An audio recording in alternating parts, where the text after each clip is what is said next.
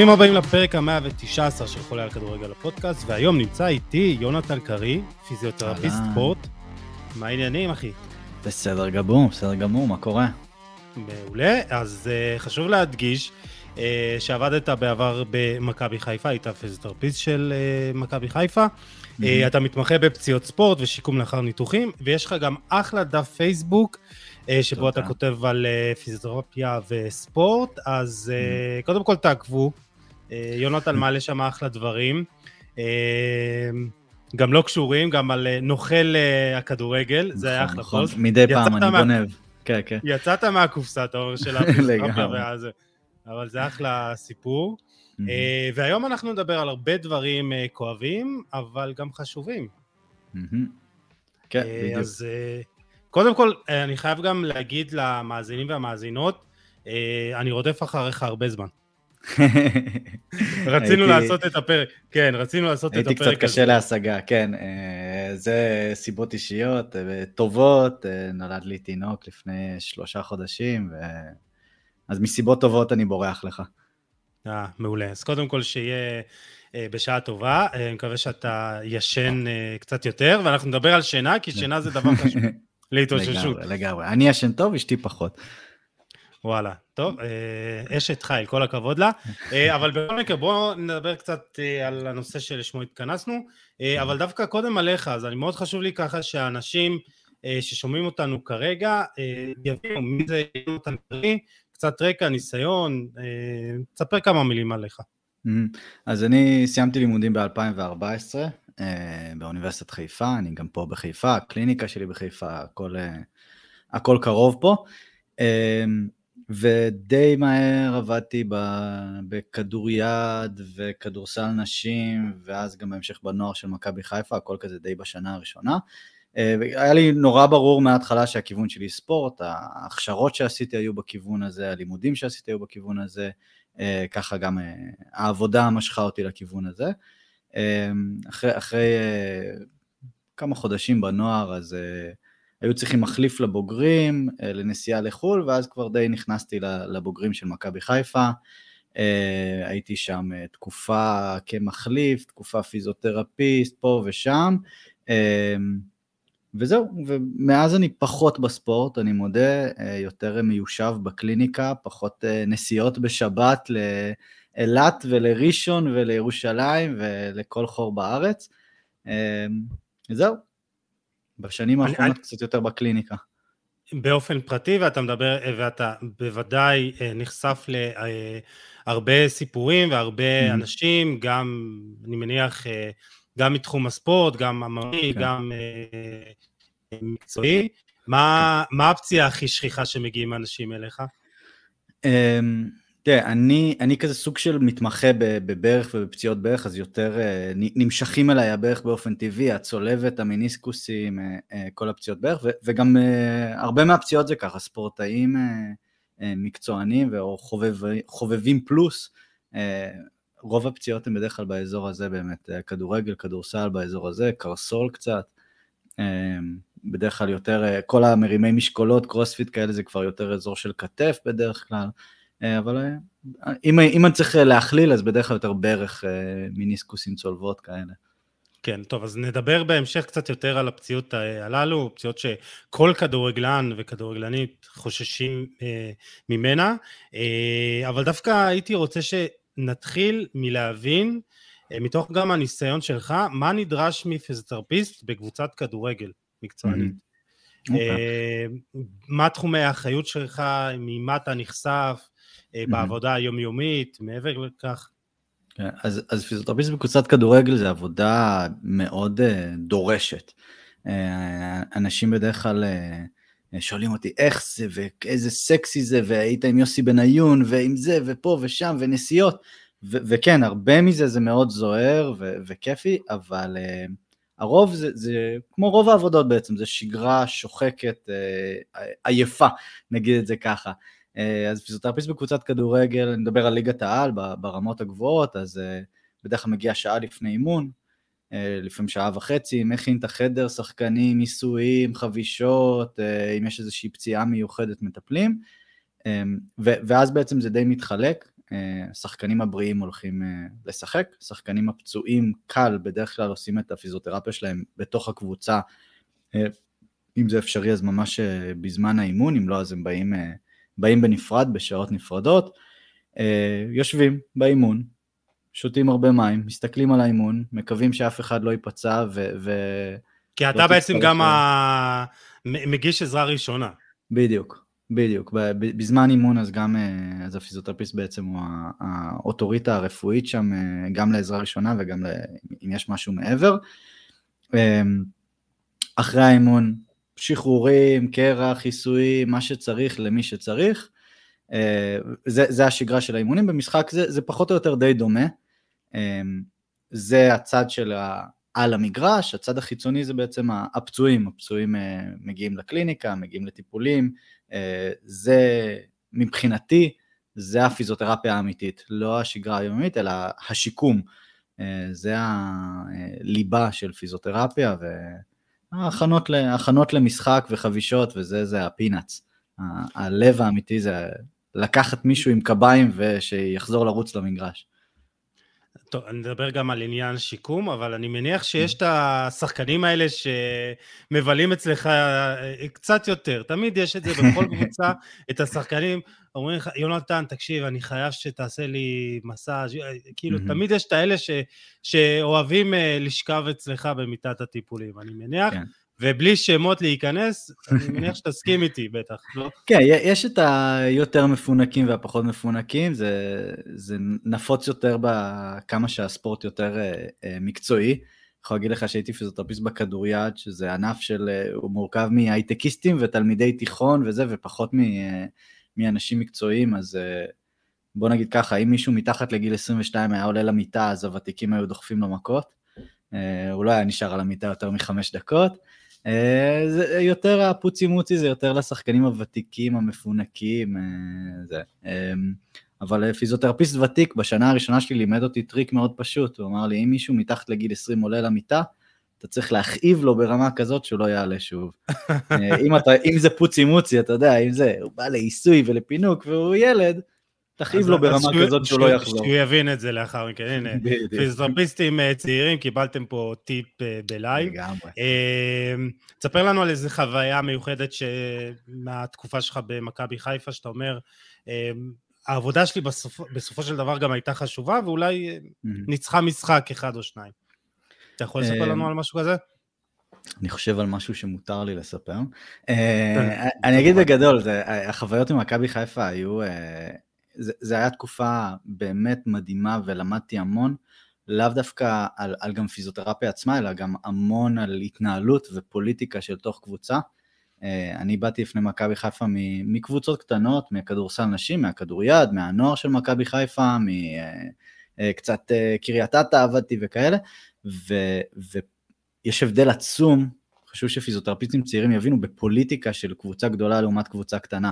שאתה משבית אה, שחקן כדוריד, אה, המאמן ישאל אותך, יגיד זה, אבל בסופו של דבר אתה האוטוריטה הרפואית. שאתה משבית את אה, לירן עטר, או יוסי בניון, או סטויקוביץ', החבר'ה שאני עבדתי איתם באותה תקופה, זה דרמה. זה עכשיו אתה צריך להראות הוכחות ולריב עם הרופא ולריב עם, ה, עם העוזר מאמן ועם המאמן ועם המאמן כושר ואתה צריך נורא לריב על מקומך. אה, וזו פוליטיקה אחרת לגמרי לעומת אה, קבוצות קטנות ש... שהמילה של הפיזיותרפיסט היא המילה האחרונה. אה, זה גם חלק מהסיבות ש... שאני לא שם במקומות האלה, כי אין לי פה לזה.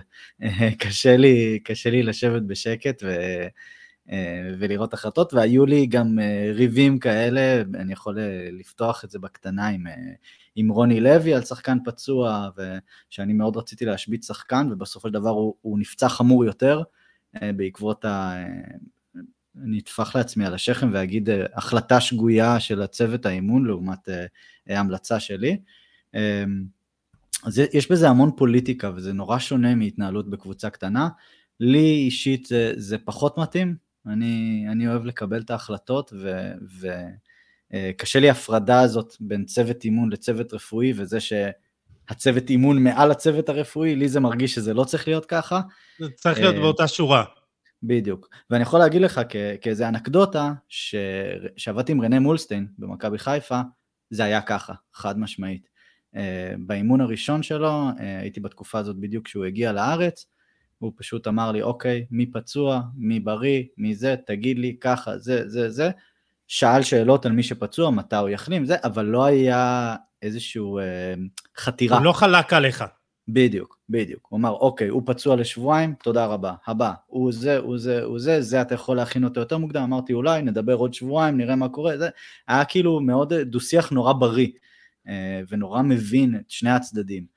אה, לעומת אה, מאמנים אחרים שעבדתי איתם, שזה אין מצב, אין מצב. מישהו פצוע חודש, אוקיי, אין מצב. לא, שבוע הבא הוא חוזר. שבוע הבא הוא לא בריא. לא, שבוע הבא הוא חוזר. אז, אז יש נורא עניין של כבוד שיש בהרבה מקומות, כמו שהיה לרנה מולסטן ו, וגם דרך אגב מאמן אה, סרבי שעבדתי איתו בכדוריד.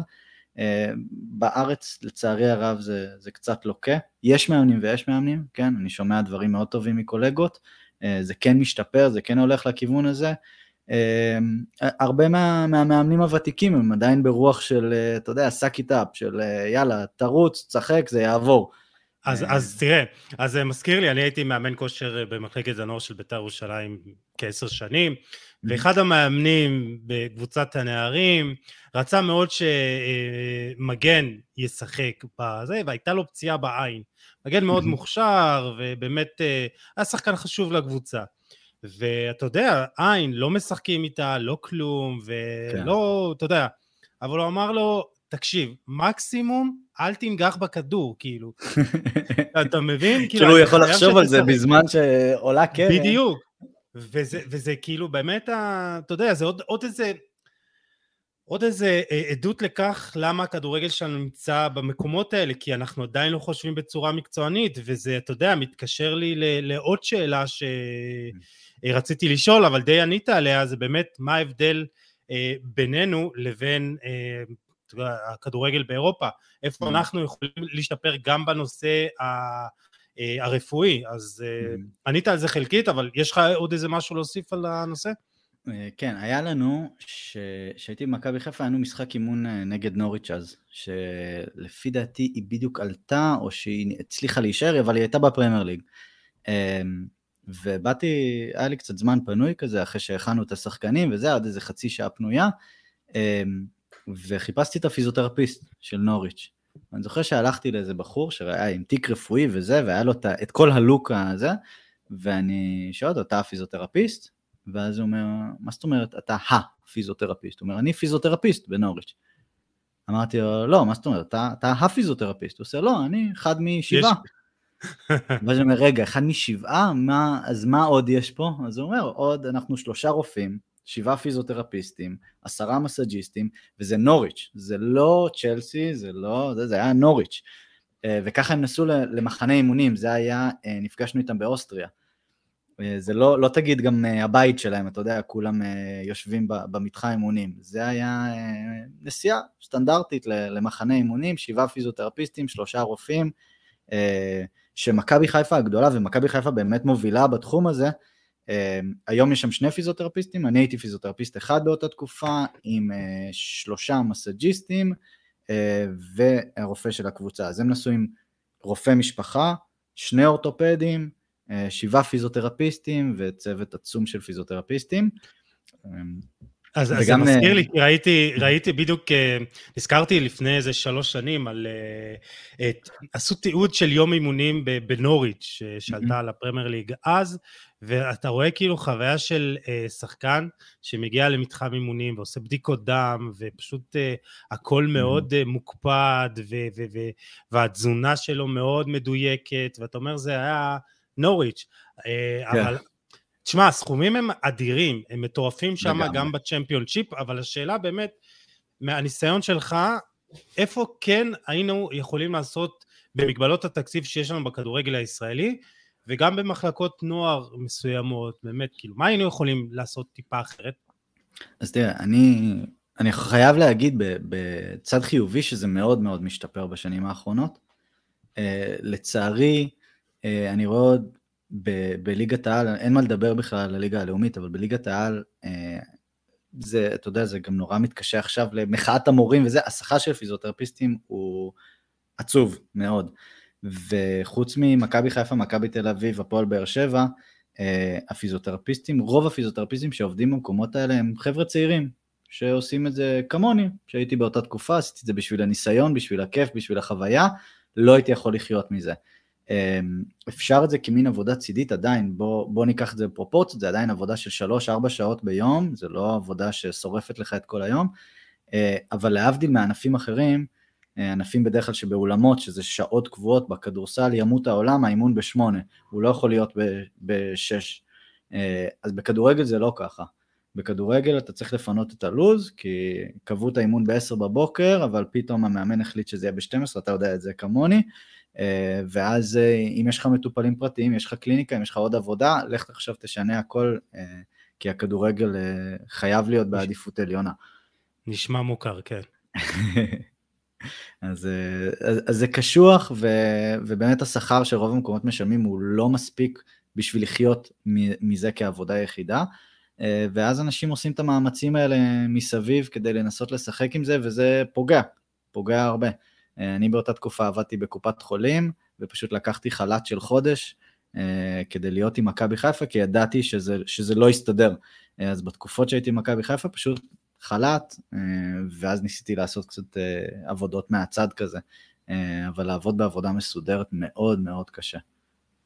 אז, אז אם, אם אתה דבר אחד, אז הייתי אומר כאילו לתת באמת לפיזיותרפיסט את הקלפים כדי לעבוד את זה כעבודה עיקרית.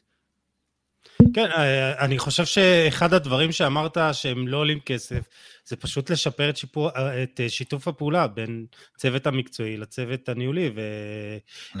הרפואי, סליחה, וזה mm-hmm. הכל מתחיל בסופו של דבר מניהול נכון, מניהול mm-hmm. מקצועי, כמו שצריך, אה, ופה לצערי, מלבד הנושא של הכסף, אנחנו מאוד אה, לוקים בצד הניהולי, בצד של לעשות את הדברים בצורה הנכונה ביותר. ולא צריך קצת, לא צריך עוד מזומנים, צריך פשוט לחשוב טיפה יותר. כן, אם אני אחדד, זה, זה, זה, יש איזו תפיסה שהיא כאילו איזושהי היררכיה, אנחנו נורא אוהבים היררכיה ו mindset צבאי כזה, ויש כאילו שני, שני עצים שמבחינתי הם נפרדים, שזה צוות רפואי וצוות מקצועי. ובארץ אין את זה. בארץ הצוות הרפואי הוא כפוף לגמרי uh, לצוות המקצועי. Uh, וזה אולי, זה, זה צריך להיות נכון, אתה יודע, ברמה של המנכ"ל וזה, של הקבוצה, ברור.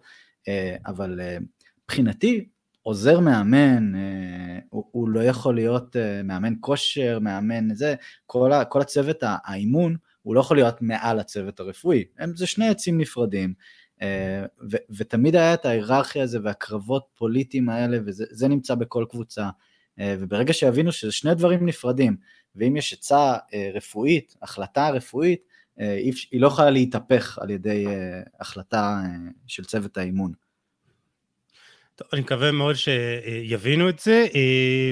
אני רוצה שנתקדם, יונתן, mm-hmm. ובאמת אה, הנושא הבא שהיה לי חשוב להעביר אותו, שיש באמת הבדל בין מניעת פציעות לשיקום פציעות, ואם באמת, mm-hmm.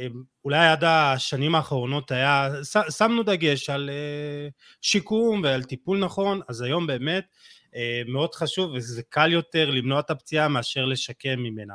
אז mm-hmm. בוא, בוא למה זה באמת, אה, למה הבינו שזה, אתה יודע, צריך גם לשים דגש על, ה, על המניעה? כן, אה, אז תראה, קודם כל אה, המילה מניעה היא בעייתית, זה הפחתה. למנוע באמת כן.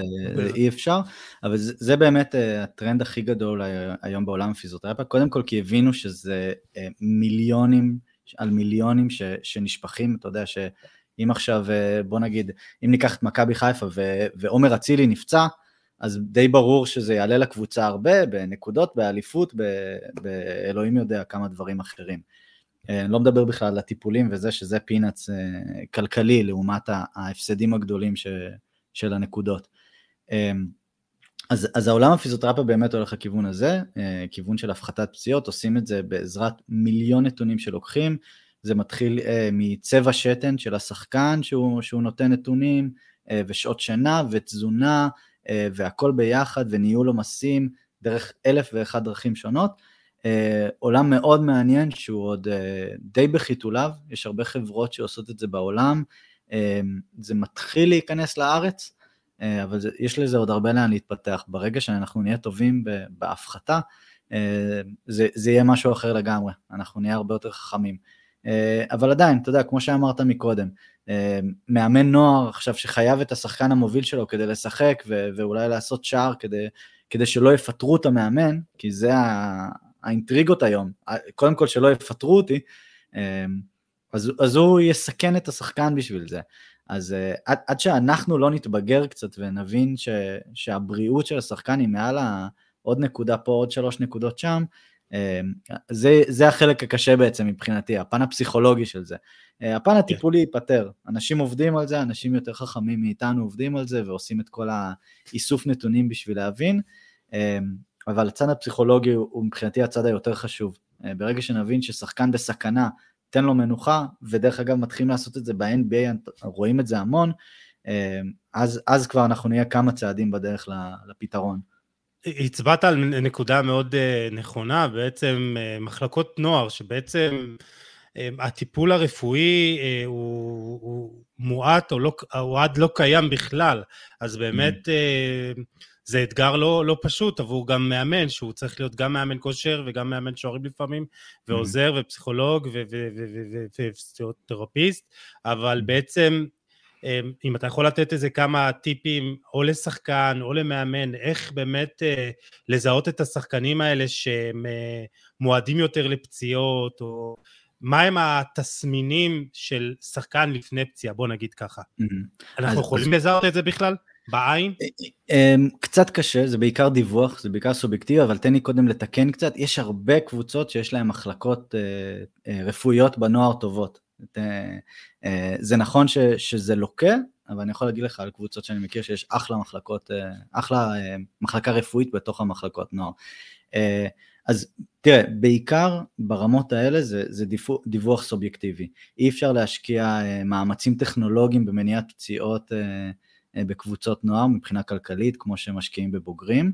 אה, אולי יום אחד זה יגיע, כרגע אה, זה רחוק מזה, אבל בעיקר דיווח סובייקטיבי, וזה צריך גם תקשורת טובה בין מאמן לשחקן, וגם איזושהי בגרות של שחקנים. אני מטפל הרבה בשחקני נוער, אני יכול להגיד לך שלא מזמן היה לי שחקן מקבוצה במרכז, אני לא אחשוף אותו, שלא, אני לא אשרוף אותו פה, שהיה לו מתיחה בארבע ראשי, קרע קטן בארבע ראשי. ואמרתי לו, אוקיי, בוא תן לי לדבר עם המאמן כושר, עם המאמן של הקבוצה, משהו, בוא... הוא אומר לך, אל תדבר איתו, אל תדבר איתו. בדיוק, שלא יודע, שלא יודע, יש לנו משחק חשוב וזה, ואני אומר לו, תמיד יש משחק חשוב, אין כזה דבר, זה לא גמר גביע, זה, זה עוד משחק. גמר גביע, אפשר לעשות קצת אילוצים, אפשר קצת להתאבד על משחקים כאלה. אבל, אה, אבל בדיוק, כמו שאמרת, אל תגיד לו, אל תגיד לו, לא, לא, לא, מה פתאום שלא ידע. אה, אז, אז צריך כאילו תקשורת טובה בין שחקן למאמן וגם בגרות הרבה של, אה, של שחקנים. זה, זה בעיקר העניין, בגילאים הזה בעיקר דיווח סובייקטיבי של השחקן והחזקת אצבעות. על כאבים, על פתאום, זה גם דברים שאתה יודע, לא ישנתי בלילה או דברים כאלה, זה מאוד חשוב. Mm. לבוא ואתה יודע, אה, אה, לשתף את זה, וגם, אתה אומר, תקשורת פה זה הדבר הכי חשוב, אבל נגיד אה, סימנים כמו עייפות פיזית ומנטלית, אלה. גם יכולים לגרום לפציעות בסופו של דבר. חד משמעית, חד משמעית. כל, כל מה שדיברנו על איסוף הנתונים מקודם, אז כל דבר כזה הוא עוד גורם שמוסיף עוד אחוז, עוד שני אחוזים לפציעה. ישנת פחות טוב, זה גם מעלה אחוזים. לא שתית כן, מספיק ו... מים, זה גם. זהו, זה מאוד אפשר ככה אני אה, אוסיף ואומר שיש שם שאלונים שאפשר באמת לעשות בגוגל דוקס ואפילו מאמני כושר שעובדים בקבוצות, אז יכולים. לחלק את זה פעם, אה, אתה יודע, לשלוח את זה לשחקנים אה, לפני mm-hmm. אימון, ואז הם מקבלים דיווח, כמה שעות ישנתי, כמה, ש... אם אכלתי טוב, אם אני מרגיש טוב, אם אני לחוץ, וזה. דברים סובייקטיביים שיכולים לתת לנו את האינדיקציה איך השחקן יבוא לאימון, ואם אנחנו אומרים, טוב, הוא לא ישן בלילה, אה, הוא לחוץ, דברים כאלה, אלה גורמים שהם טריגרים לאיזה פציעה או משהו. זה דברים. שאנחנו יכולים בלי הרבה כסף, בלי כסף בכלל. לגמרי, לגמרי, זה, זה, זה דברים שאפשר לשלוט בהם בלי כסף. צריך את, ה, את המאמן ש, שירים את הפרויקט הזה, וצריך, כמו שאמרתי, את התקשורת הטובה, ששחקנים אה, לא ירמו בזה כדי לשחק עוד משחק ועוד משחק, ו, אה, ויעמיסו על עצמם יותר לאורך זמן.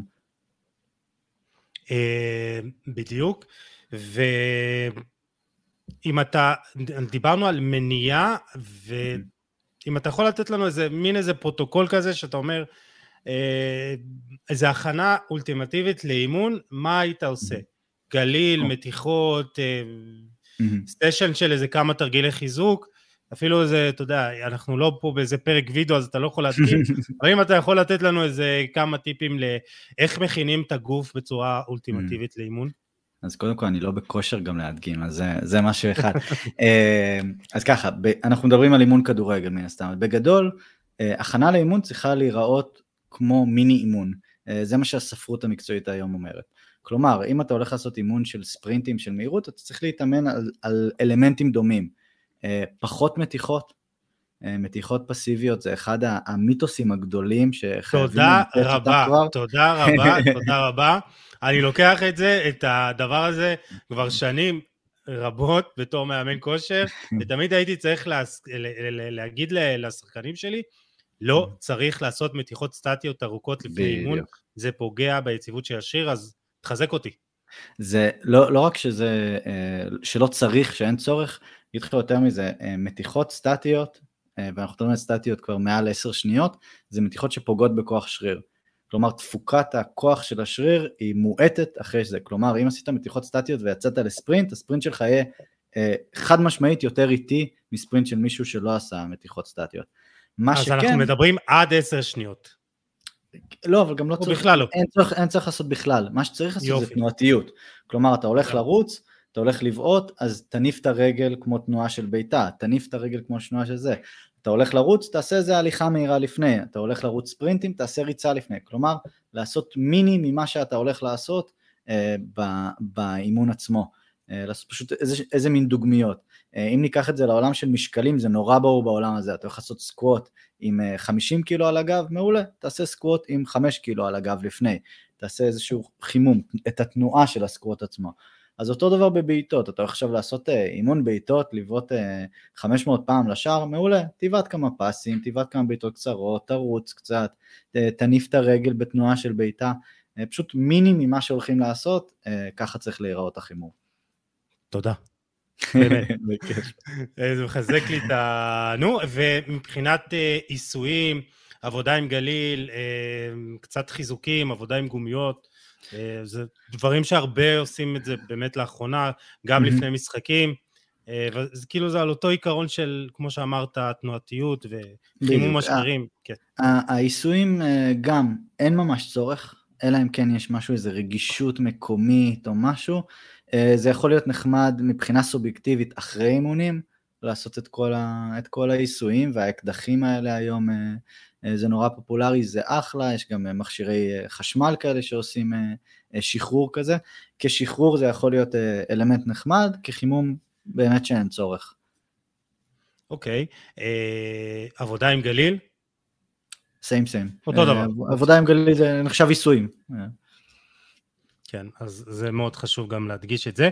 אה, אחרי אימון, אתה יודע, אם דיברנו על אה, מתיחות סטטיות לא לפני אימון, מה עם אה, סוף אימון?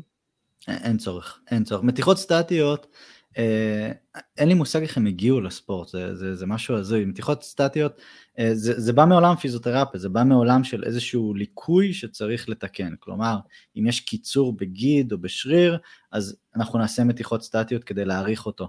אה, זה לא נכון לעשות את זה כחלק מאימון כלשהו, זה יכול להיות כחלק מטיפול, אוקיי? כרגע אה, אה, איזושהי השלמה לשחקן שיש לו איזשהו ליקוי, זה יכול להיות מאוד נכון, אבל בטח לא על המגרש לפני או אחרי.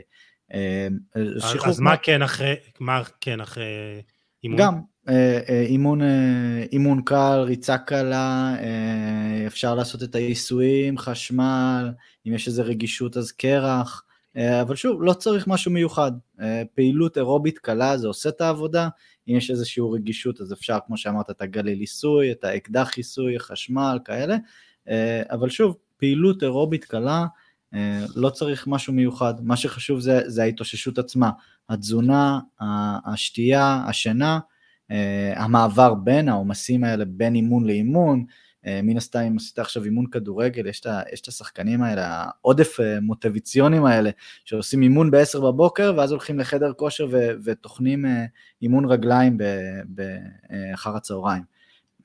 אז צריך את הניהול הזה הנורא נכון, אז, אז יותר חשוב זה הכללי, ההתאוששות, פחות מה ספציפית עושים מיד אחרי אימון, אם, אם יעשו ריצה קלה זה די יעשה את העבודה. אז uh, מתיחות סטטיות אף פעם לא, או בין לבין אימונים, אתה רוצה לעשות אימון מתיחות מיוחד?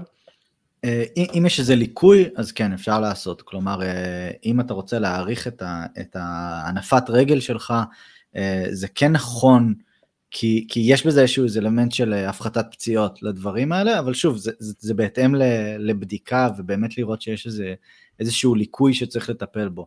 באופן כללי, לא הייתי ממליץ לעשות מתיחות סטטיות עם אין איזשהו אה, דגל אדום. אמירה מאוד חשובה. אה, הזכרת את זה ככה באיזה משפט, אה, התאוששות. אז עכשיו mm-hmm. חשוב להדגיש שבאמת ההתאוששות שלנו מתחילה מרגע שאנחנו מסיימים את האימון, עד mm-hmm. לרגע שאנחנו מתחילים את האימון הבא. אז באמת, בדיוק. אם אתה יכול לדרג את ה... מה הדברים הכי חשובים להתאוששות של שחקן, מה היית, איך היית מדרג את זה? אפשר בכלל. אמ, תראה, לא, לא יודע אם הייתי מדרג, יש כמה קטגוריות גדולות, שכמו שאמרנו זה שינה, אה, תזונה, שתייה, אה, וניהול עומסים. אם אני צריך אה, להגיד בשתי מילים את כל מה שנגיד בפודקאסט הזה, זה ניהול עומסים. שזה גם העומס בתוך האימון, כלומר הרגשת משהו לא טוב, אז אוקיי, אתה צריך טיפה להוריד עומס, זה גם העומס בין אימונים, זה גם העומס בין שני אימונים שונים, כמו שאמרתי, אימון כדורגל ואימון חדר כושר, אה, שהיום זה, זה מאוד תופס טרנד, כי יש מודעות מאוד גבוהה אה, לעשות דברים שמחוץ לאימון כדי לשפר את היכולות בכדורגל. אז, אז בעיקר ניהול עומסים, שינה, תזונה ושתייה. תעשו את ארבעת אלה כמו שצריך, זה הקלף הכי גדול כדי להפחית פציעות. טוב, אז אנשים אוהבים טרנדים. אנשים אוהבים פתאום, רואים את רונלדו יעשה איזה משהו, אז יגידו, אני רוצה להיות כמו רונלדו.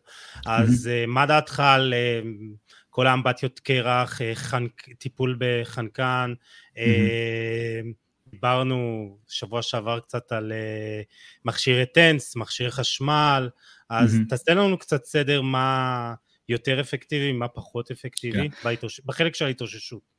אז, אז יש היום אה, שני טרנדים גדולים, זה באמת, ה... הקרח זה משהו מאוד ותיק, היום זה כאילו לקחו את זה למקום, זה נקרא cryotherapy, כאילו טיפול ב, בטמפרטורה, בקור, אה, אז היום אה, באמת רונלדו וכל משתמשים באיזשהו תא ש, שממש לפי דעתי מינוס 40 מעלות, שממש מקרר את הגוף מאוד מהר. כעיקרון, רגע זה טרנד אחד, הטרנד השני זה תאי לחץ, שנדבר על זה עוד שנייה. אמ, אז הטיפול בקור, יש לו עדויות אה, שהוא עוזר, בעיקר לאנשים שמאמינים שהוא עוזר. כלומר, אם אתה חושב שזה יעזור לך, יש סיכוי יותר טוב שיעזור לך, איזה מין פלסבו כזה. אמ, אני אגיד לך יותר מזה, יש לפעמים אפקט שלילי לקרח. כלומר, אה, הקרח עושה מה שנקרא וסו אה, דליצה, וסו קונסטרוקציה, סליחה, זה כלומר כלי הדם מתכווצים. אה, כלומר, אם יש לך איזושהי פציעה במקום מסוים, אתה דווקא רוצה כלי דם מורחבים, אתה רוצה שיהיה תנועה טובה של דם פנימה והחוצה, אה, כדי לשפר את ההחלמה באותו מקום. אה, אז הרבה פעמים אנחנו יודעים שקרח מאט תהליך החלמה טבעי של הגוף, ככה גם תהליך התאוששות, כי התאוששות זה, זה בעצם איזושהי מין החלמה קטנה, אם נגיד את זה, זה לא החלמה מפציעה, זה איזה מין החלמה מאימון. אז אנחנו יודעים הרבה פעמים שלקרח יש גם אפקט שלילי. אה, זה לגבי זה, תאי לחץ אני אגיד בשתי מילים, אין על זה יותר מדי מידע כרגע, זה משהו די חדש, אה, אבל מאוד מעניין. אה, יש לזה, הקצת מידע שיש לזה שזה כן מעודד בנייה מחדש יותר טובה של הגוף אחרי פציעה. נדע עוד כמה שנים כמה זה טוב, אבל אני מאמין שזה יכול להיות ממש הטרנד הבא. כמה מילים בנוגע לחשמל, חשמל טנס ספציפית זה איזשהו, איזשהו מין אה, אקמול כזה אפשר להגיד, נגד כאבים מאוד קצר, זה יכול להיות נחמד. יש זרמים אחרים של חשמל, זרמים שמקפיצים שריר כדי להתאושש, אה, ונגד כאב. שזה נקרא קומפקס, נכון? קומפקס זה, זה חברה אחת שמייצרת את זה, אה, חברה, אני יכול להגיד בכנות שאני משתמש בה, אם הם רוצים להיות ספונסר שלי, אני, אני פתוח. אם אתם שומעים, גם אנחנו מחפשים. בדיוק, אז אחלה מוצר שאני משתמש בו אישית, שיש בו הרבה זרמים שונים שאפשר לבחור מהם, ביניהם טנס, ביניהם איזשהו מין שחרור של שריר אחרי אימון, אבל בגדול יש המון המון זרמים, באלפים, אה, ש, שכל זרם זה, הוא קצת שונה מהשני ולכל אחד יש מטרה אחרת, אז יש נגד כאבים ויש כל מיני, אה, אבל אה, כולם לקחת כל דבר כזה, סליחה, בערבון מוגבל. יש דברים שעוזרים, יש דברים שלא, זה גם די תלוי בן אדם ותלוי פציעה ותלוי מצב, אבל בגדול אין איזה משהו ספציפי שנכון, אלא כמו שאמרנו, שינה, תזונה, שתייה, אה, וניהול עומסים. זה הדבר הכי חשוב יותר מכל אה, גורם חיצוני כמו קרח. והם לא עולים כסף כמו כל הטיפולים והטנסים בדיוק. והמכשירים האלה, זה דברים שבאמת אה, שינה זה בחינם, אז תשנו וזה באמת הדבר הכי טוב שאתם יכולים לעשות. משהו אחרון לפני שניכנס באמת לסוגי פציעות ספציפיות, mm-hmm. כל הנושא הזה המנטלי, mm-hmm. איפה, איפה אתה מדרג את החשיבות של החוזק המנטלי של שחקן אה, בזה שהוא יהיה, בזה שהוא ייפצע או לא ייפצע? אמ, אז אני, אני אענה לך בסיפור. אה, היה לי שחקן ממש ב-2014 שהייתי פיזיותרפיסט צעיר שחזר מפציעת צולבת. אה, אני, אני פגשתי אותו לקראת סוף השיקום, התאמנו קצת על כדורגל, זה, זה היה כאילו יותר פחות השלב הראשוני של השיקום, של ההתנהלות עם כאבים וטווחי תנועה וכאלה, השלב האחרון אה, זה ממש פונקציה. אה, אז אני יכול להגיד בכנות שדי שיחקתי איתו כדורגל. אה, והוא חזר לאימון, הוא היה, הוא היה כבר, הוא היה אמנם בן 19, אבל הוא כבר התאמן בקבוצת בוגרים, והוא קרא את הצולבת בברך שמאל, באימון השני שלו הוא קרא את הצולבת בברך ימין. ואני זוכר שבאתי אליו, הוא היה כל כך מוכן וכל כך חזק, ופיזית הוא היה 100%. Uh, עשינו את כל המאמצים לפני להכין אותו בדיוק לנקודה הזאת, גם זה היה, אתה יודע, תפר נורא רגיש בין נוער לבוגרים, uh, והוא התאמן בוגרי שני אימונים ופצע את הרגל השנייה, ואז באתי אליו והייתי כל כך נרעש, כי הוא היה אחד מהמשוקמים הראשונים שאמרתי, איך אחרי שהכנו אותך ככה קראת ברגל השנייה דווקא? ואז הוא אומר, פשוט פחדתי על הרגל הראשונה. ואז עשיתי תנועה כדי להגן על רגל שמאל שלי ופצעתי את רגל ימין. אמ, אז, אז המוכנות המנטלית הזאת, ולמה זה קרה? כי הוא פשוט לא היה מספיק מוכן עם רגל שמאל, מנטלית. פיזית הוא היה שם לגמרי. אה, אני יכול להגיד גם באשמתי, גם זה, הוא פשוט לא, לא אה, התאמנו מספיק על רגל שמאל, מבחינת בראש שלו שהוא ירגיש מוכן למצבים האלה. אה, אז לגמרי, מוכנות מנטלית זה המון המון המון המון הגורם אולי הכי משפיע על, על פציעה אה, נוספת. אה, אתה לא בטוח בגוף שלך, אתה לא מרגיש את הגוף שלך 100%, עדיף לא להיות שם, אה, עדיף, עדיף להתארגן יותר.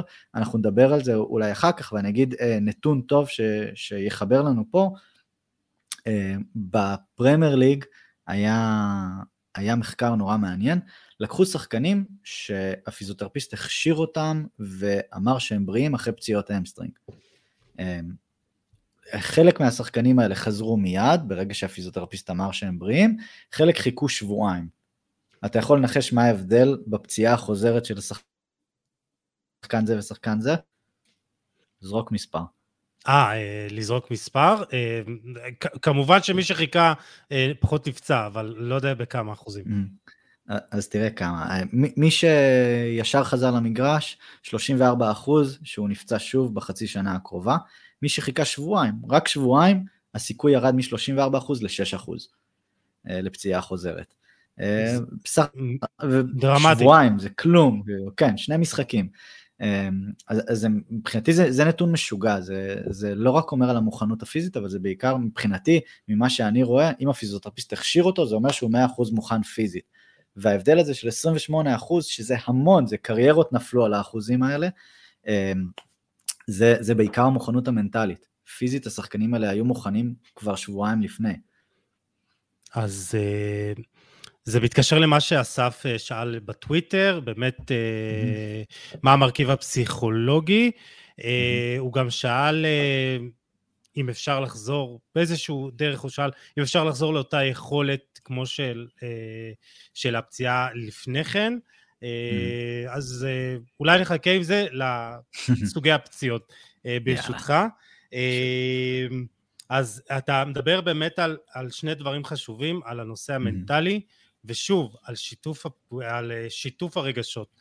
אז אם mm-hmm. באמת אה, אחד הדברים החשובים שאני באמת אקח מהפרק הזה זה לדבר כמה שיותר עם הסובבים, עם המאמנים, mm-hmm. לעודד פתיחות בין השחקן למאמן וכמובן mm-hmm. לשים לב איך אתה מרגיש, כלומר אם אתה מרגיש בלחץ, אם אתה מרגיש אה, חרדה או משהו בסגנון, זה יכול להשפיע עליך גם על הביצועים בדשא, אבל גם על אה, פציעות אה, חוזרות או פציעות אה, חדשות, אז חשוב שתדברו ושתוציאו הכל החוצה. לגמרי. ולא לשמור הכל בפנים, כי בסוף זה מתפוצץ בדמות איזה פציעה שלא תכננתם, ואנחנו לא רוצים לעשות את זה. טוב, בואו נתקדם, קצת mm-hmm. יותר דברים ספציפיים על סוגי פציעות. אני חושב שגם חשוב להעביר איזה נקודה, הבדלים בין קרע למתיחה, שבסוף mm-hmm. הכל זה קרעים. בדיוק. רק הסוגי אה, דרגות של הקרע. בדיוק. מתיחה זה איזה מין המצאה כזאת, אין באמת כזה דבר נמתח, כי השריר כל הזמן נמתח ומתכווץ והגידים וזה, כל הזמן יש את התנועות האלה. אז מתיחה זה אולי לא מילה נכונה לזה, אה, קרעים זאת המילה הנכונה, ואנחנו מחלקים אה, פציעות גידים, רצועות, שרירים לשלוש דרגות בדרך כלל, דרגה אחת זה אחוזים בודדים, זה קרע מאוד קטן במספר סיבים, דרגה שתיים זה קרע של באזור ה-50 אחוז, ודרגה שלוש זה קרעים מלאים. אמ, אז אין באמת מתיחות, יש קרעים בדרגות שונות. אה, אולי המילה קרע קצת יותר מפחידה, אז חיפשנו לזה איזושהי אה, מילה נחמדה כזאת כמו מתיחה, אבל הכל קרעים. אה, ואז גם סוג הקרע גם יקבע את, את הטיפול שלאחר מכן. אלא עם טיפול שמרני או משהו שדורש התערבות יותר אה, כירורגית גם במקרה הצורך. כן, אה, זה, זה נורא תלוי באזור, אה, ובגדול, אם אני צריך להגיד, הגורם הכי משפיע זה אספקת דם. כלומר, מקומות שיש בהם בגוף אספקת דם גבוהה, כמו נגיד אם אנחנו מדברים על hamstring, אז באמצע השריר, השריר האדום, השריר מפוצץ דם, יש לו הרבה אספקת דם, קרע מלא שם, יתאחה טוב מאוד גם בלי ניתוח. קרע באזור גידים, ה hamstring יוצא מהישבן ומגיע אה, מתחת לברך, לשתי עצמות מתחת לברך. האזור של הגידים הוא הרבה פחות אה, עם אספקת דם, יש בו אספקת דם מאוד מאוד דלילה, אה, כמעט אפסית. שם באמת רוב המקומות, שיש שם קרע מלא, שיש שם קרע דרגה שלוש, בדרך כלל זה יוביל לניתוח, כי המקום לא ייתכן מעצמו.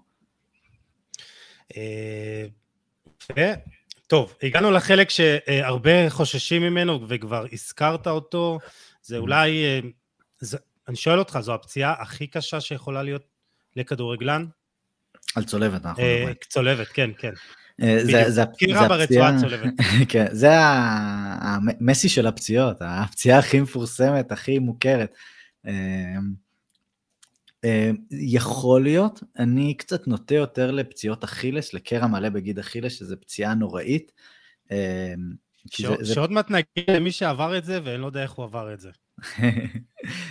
כבר הזכרנו את השם שלו, כן. בדיוק, אז, אה, אז שתיהם, שתיהם זה הפציעות הגרועות ביותר, אה, גם כמו, ש, כמו שהזכרנו קצת, בגלל המרכיב הפסיכולוגי שבהם, אה, אבל לרוב, שחקן שיעשה עבודת שיקום טובה, אני קצת ארגיע אנשים, יחזור כמעט באופן מלא אם לא מלא.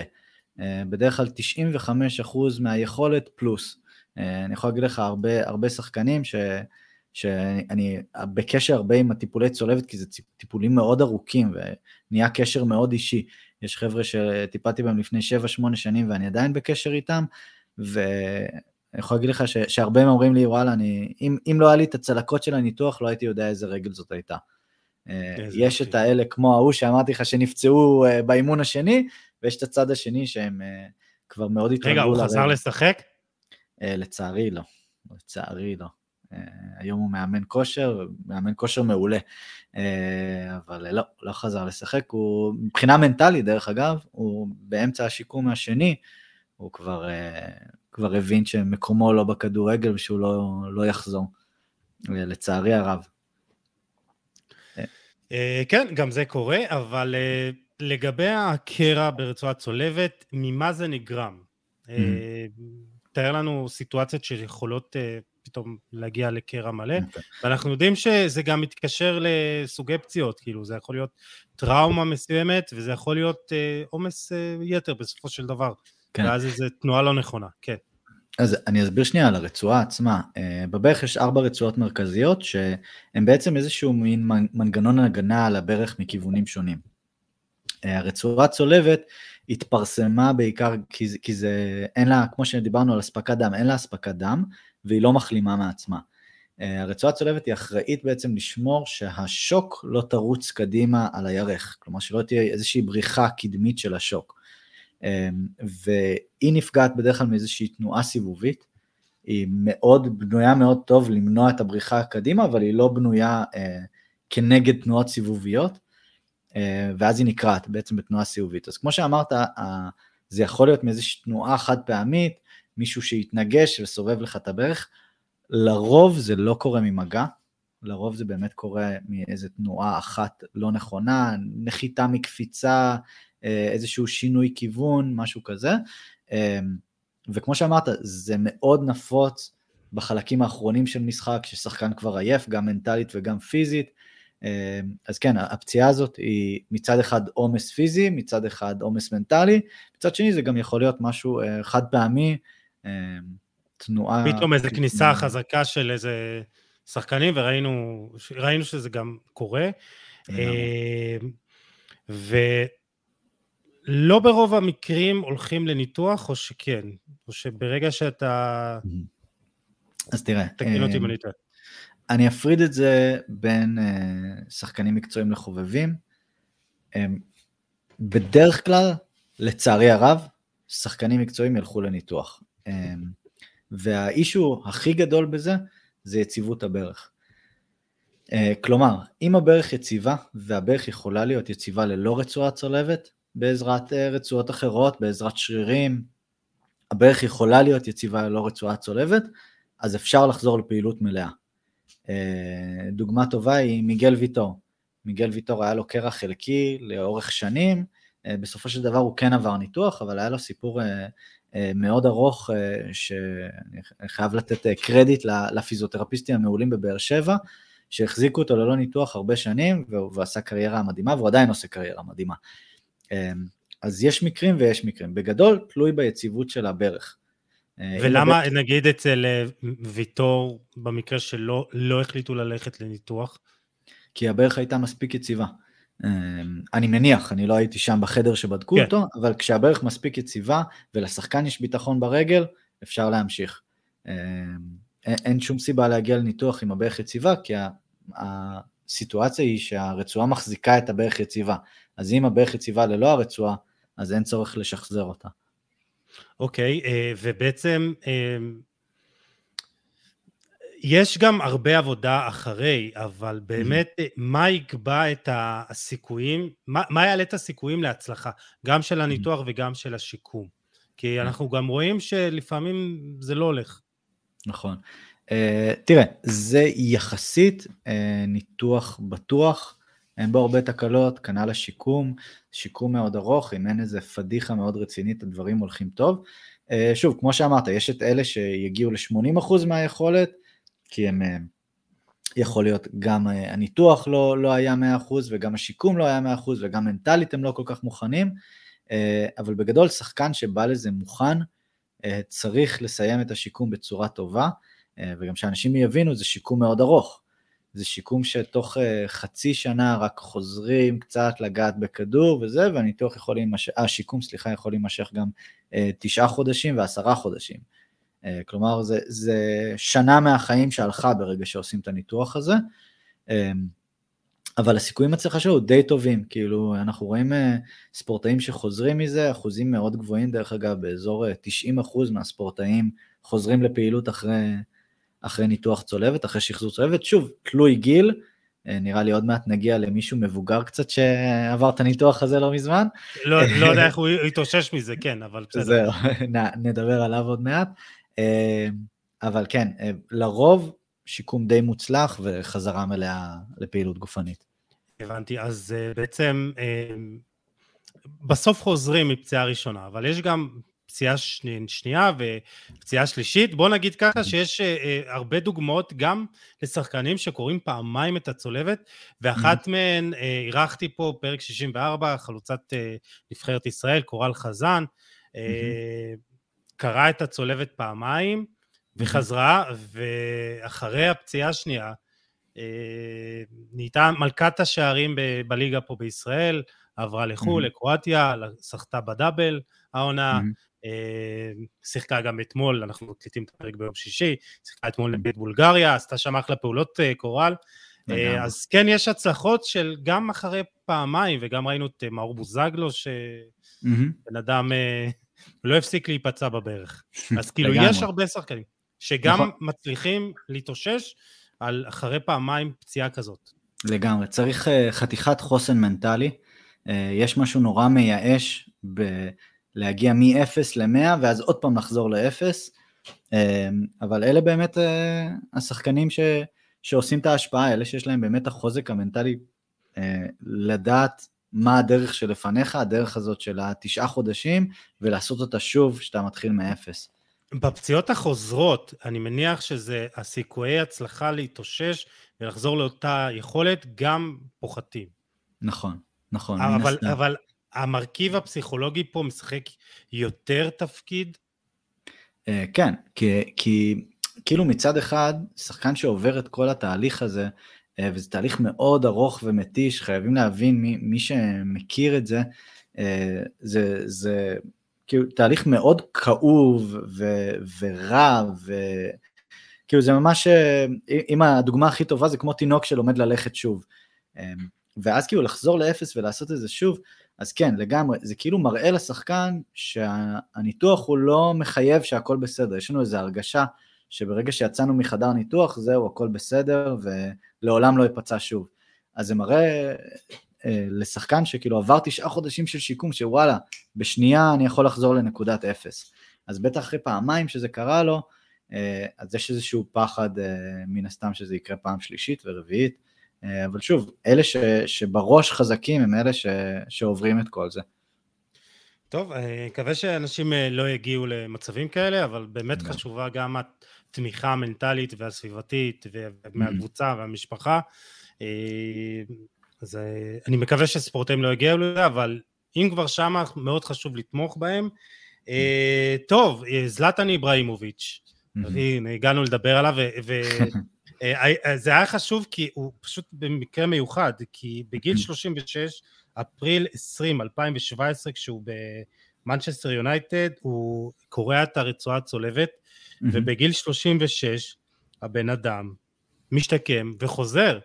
ו- ומה שהוא עשה במילאן, כאילו כבר דיברנו על זה אין ספור פעמים, אבל בגיל 36 לקרוע רצועה צולבת ולחזור, וגם לחזור לכושר הפקעה גם בארצות הברית, גם במילאן. איך, איך, איך, איך, איך דבר כזה קורה? אולי רק לזלטן. זהו, קודם כל, כנראה שהבן אדם הזה הוא לא, אין לו אותו גנים כמונו, הוא מורכב כן. מאיזה חללית שנפלה לפה, אה, אבל כן, אה, כמה דברים לגבי זלאטן, כי זה באמת מקרה מאוד חריג. אז אני, אני די מפריד את הקריירה שלו לעשר שנים הראשונות ולחמש שנים אחריהם. אה, כי באמת עד, עד 2017, תבין איזה, זה מבחינתי הנתון הכי מעניין עליו, הוא החמיץ 31 משחקים בעשר שנים של כדורגל מקצועי.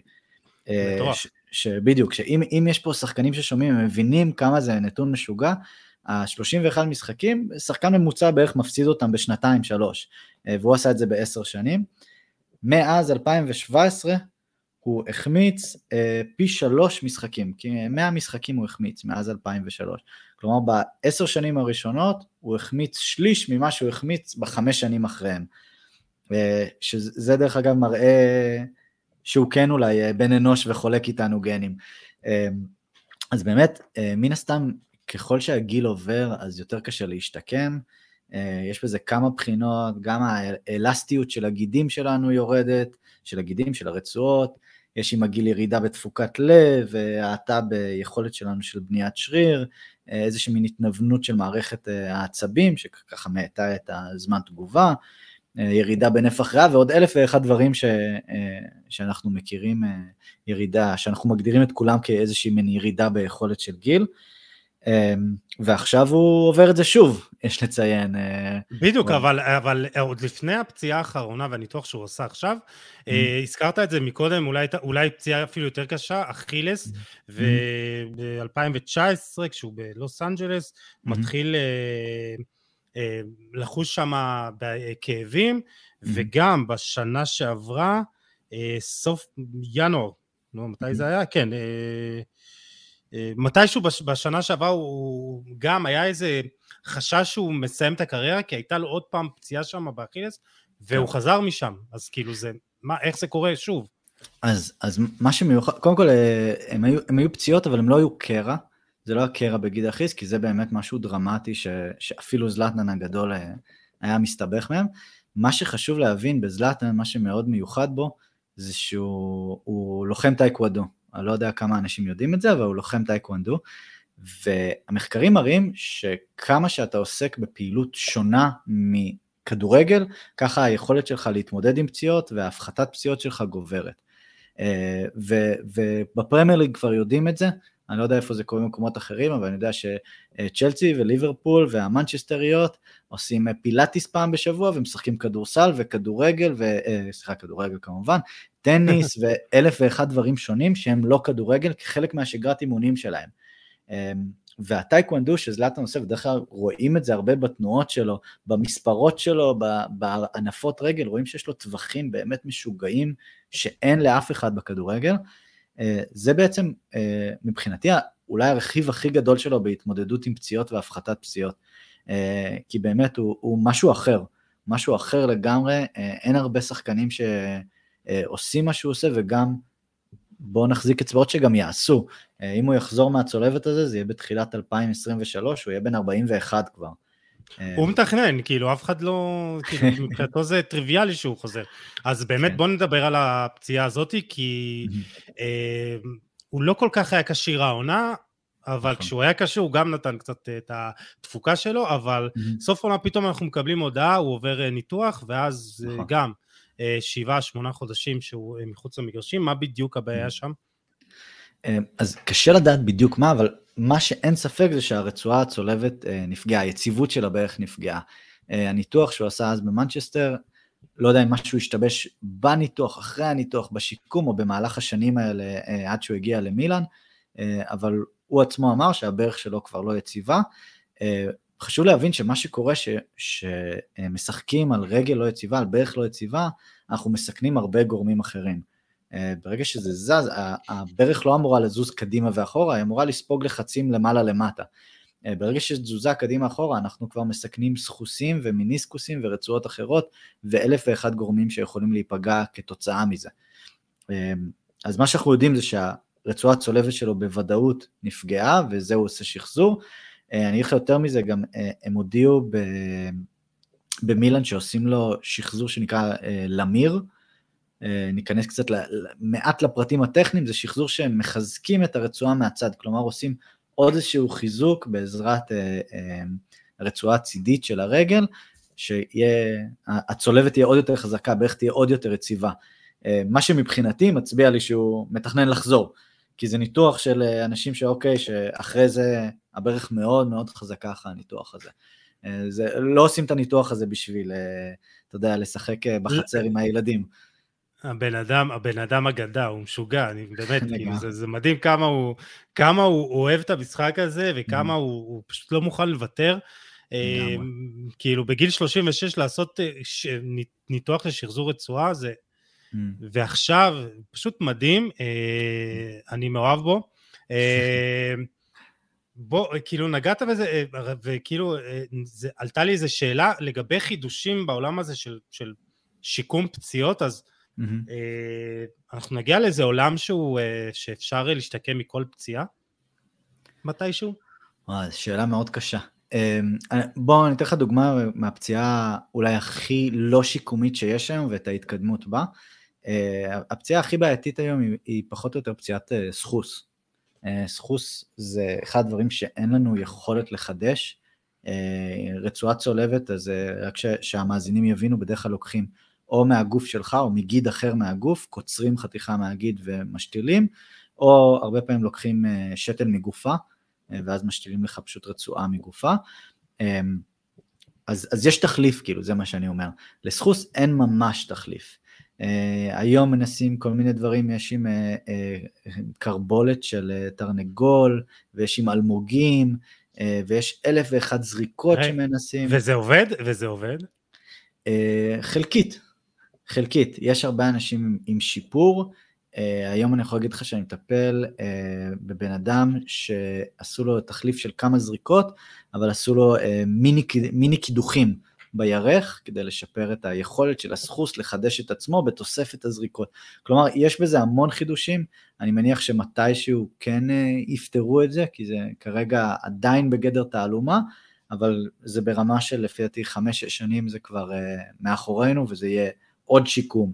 Uh, אז, אז אם אני צריך להצביע על פציעה אחת שכרגע היא בסימן שהיה זה באמת סחוסים, uh, אבל גם זה נפתר. Uh, אנחנו, אנחנו לוקחים את תפקיד, לא אנחנו, המנתחים לוקחים את תפקיד אלוהים בזה, אה, ו, ויכולים לחדש כמעט כל רקמה שנפגע. זה מדהים. אה, כן, עולם הרפואה מתקדם, וגם בנושא של פציעות ספורט. אה, אנחנו ממש קצרים בזמן, אבל אני חייב לדבר על קרע ב hamstring, באמת mm-hmm. חשוב לדבר, כי זו פציעה שבאמת חוזרת על עצמה, mm-hmm. אז למה היא חוזרת על עצמה? אה, אז היא חוזרת על עצמה קודם כל כי ה hamstring זה, זה שריר אה, בעייתי, אה, משתי סיבות. אחד, הוא מאוד ארוך ודק, שזה מן הסתם מוסיף לשבריריות שלו, ומצד שני הוא שריר דו-מפרקי, כלומר הוא עובר על שני מפרקים. הוא מחובר מאחורה של הישבן עד מתחת לברך על עצמות השוק, ואז מה שקורה בעצם כשאנחנו מיישרים את הרגל ומניפים אותה, הוא נמתח בשתי מקומות. ואז העומס הוא בעצם כפול משריר שנמתח ממקום אחד. אז היכולת שלו להימתח בפתאומיות בשתי מקומות היא גורמת, זה איזשהו גורם סיכון אה, אה, מוסף עליו. אה, אז הוא שריר מאוד בעייתי, בגלל זה נפצעים בו שוב ושוב. אה, גם הוא, הוא שריר, אה, כמו שפרשנים אוהבים להגיד, ודיברנו על זה קצת, פציעה משקרת. אה, רש... כן, רשמתי, למה באמת, למה היא פציעה משקרת והאם היא פציעה משקרת בכלל? כי תראה, אם, אם נפצעים באזור, אתה זוכר דיברנו על אזור של אספקת דם, אז באזור הגידי יש מעט אספקת דם, וכנ"ל לגבי התחושה.